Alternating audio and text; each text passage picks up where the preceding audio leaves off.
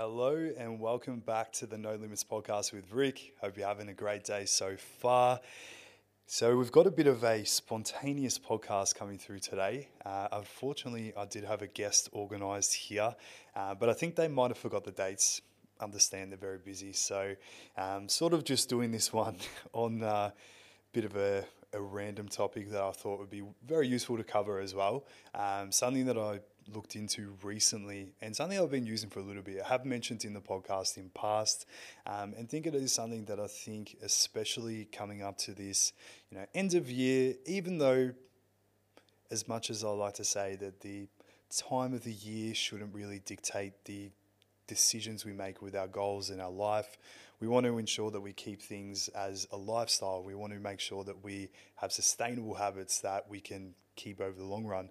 Um, and I find if we tie pro- our progress to specific events, that can sometimes be a recipe for short-term progress, spinning the wheels, going back to square one sort of thing. But of course, I understand the excitement and the whole New Year's resolution side of things can sometimes be a very motivating factor, um, and just gives you a bit of time to reflect. Like, I'm sure, and I'll recommend it too, like it's something I'll definitely do where I'll reflect over the past year and almost like dissect where I went wrong, things I would like to improve over the, the year ahead. But it's definitely been a big year of growth. It's been amazing. It's um, a lot of challenges faced, but a lot of challenges overcome, and I'm sure you'd be able to relate to that as well. So the topic I'm going to discuss today is a little mindset trick to help you win with whatever endeavor you are going to get after in the new year, or, you know, get ahead. Started after listening to this podcast potentially. Um, so that's basically the inverse law of making progress. I just made that up on the spot. Hopefully it makes sense. So pretty much how to win. Have you ever noticed that it's much easier for our brains to focus on where things go wrong? It's much easier for us to focus on the negative. Unfortunately, this is something that I find is quite common, especially when it's winter in Melbourne. It's like every conversation starts with, fuck, the, the weather sucks, this shit. Um, and it's easy. It's like so easy to just focus on the negatives. And I feel like we are hardwired like that. Um, you know, back in the day, we had a lot more problems to worry about, like our survival, where these days we don't have as many problems. So it's like we just create problems. And maybe that could be a positive because it helps us, you know, there's always going to be problems, but we've got better problems. And maybe it can help us identify areas in our life that we do want to improve.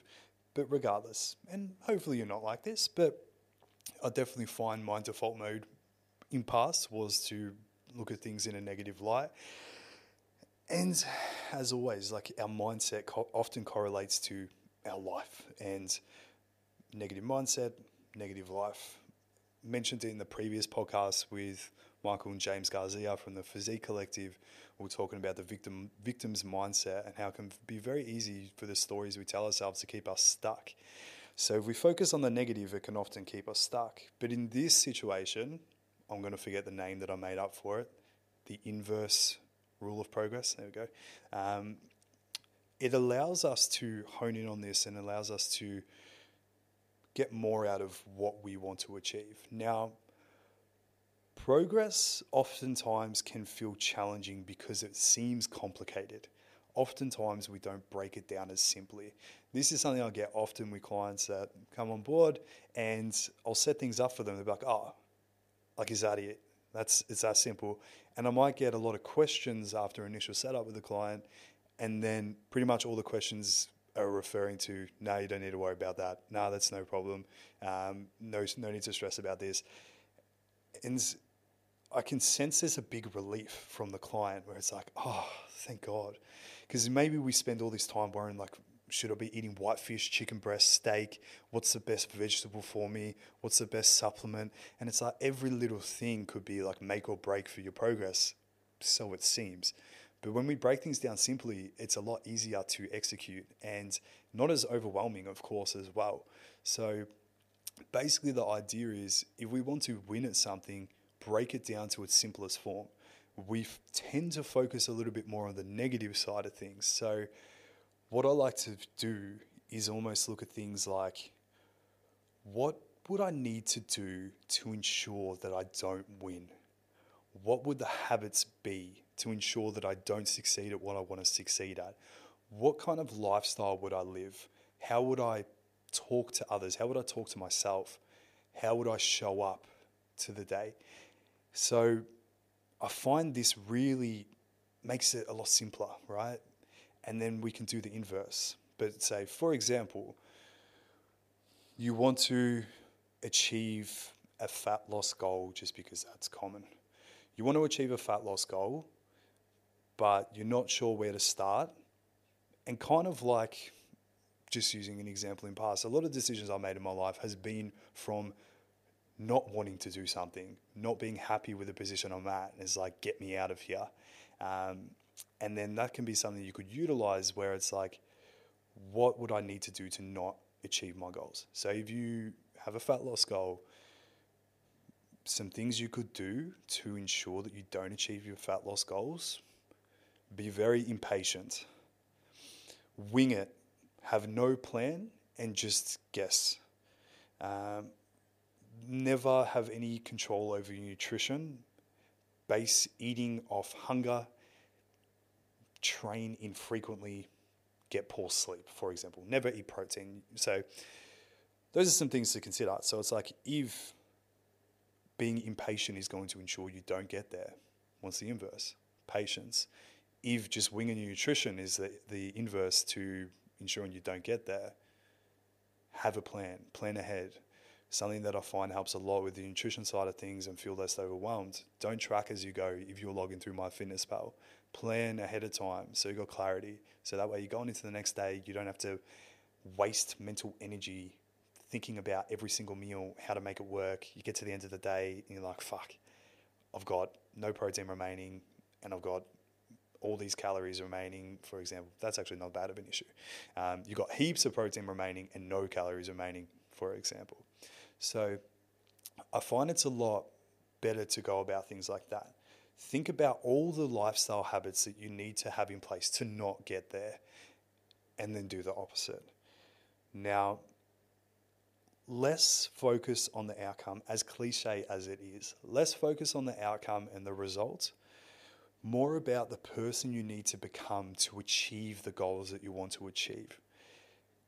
When that occurs, you're not doing it for validation. You're not doing it for, and like, of course, validation is cool. Like, one of the, you know, most empowering feelings is like going to the gym, and I do get frequent messages from clients, without me trying to blow myself up as a coach, but frequent messages from clients saying like, I went to the gym today and my friends were like complimenting it, or I haven't seen someone in a while and they said I'm looking heaps bigger or heaps leaner. And that's a very empowering feeling, but that shouldn't be the only reason we do things. And when we become a particular person that's going to achieve the goals that you want to achieve, it's hard to not be consistent because it's just part of your identity. And if we form something as part of our identity, we're more likely to stick to it because it just is what it is. So when you're going into your goals for the new year, potentially considering, what do I need to do to fuck this up? Like, what do I need to do to ensure I don't get there? Um, mindset, kind of how we're using the negative mindset to help us there. But, you know, something you could potentially do is like flip that to a positive mindset. Oftentimes it's not about what happens to us, it's how we respond to it that dictates the trajectory and progress that we achieve. Something goes wrong with your, your meal plan. Maybe, you know, you planned ahead your nutrition and things didn't go to plan. The food went off, whatever. You could be like, fuck that. All right, this is just a clear sign that diet's not, you know, for me, I'm just going to go back to my old habits. Or it's like, okay, cool. How can I work around this? Every setback is an opportunity to learn and keep moving forward. So those are some things that I would keep in mind to ensure that I win. And no matter what I do, it ensures that I know who I don't want to be to get there. So hopefully this has been a useful little tip here for a new way to look at things when you're getting after your goals, regardless if it's in the new year or starting fresh. And remembering to think about who you need to become to achieve your goals and using that as a guiding light with the decisions you make. Progress is not just one thing that occurs. It's not just one moment where it all came together. It's a multitude of factors that all compound. So forever having compounding positive benefits, moving you closer to where you want to be, it is literally just a matter of time. And if we are impatient, we'll try rush, we'll get disheartened, and it can often result in us not getting to the destination. So hopefully it's been useful. Appreciate you tuning into today's very short podcast. And I'm going to do another one after this because I've got two hours at this um, studio. So I'll see you in the next one. Thanks for tuning in.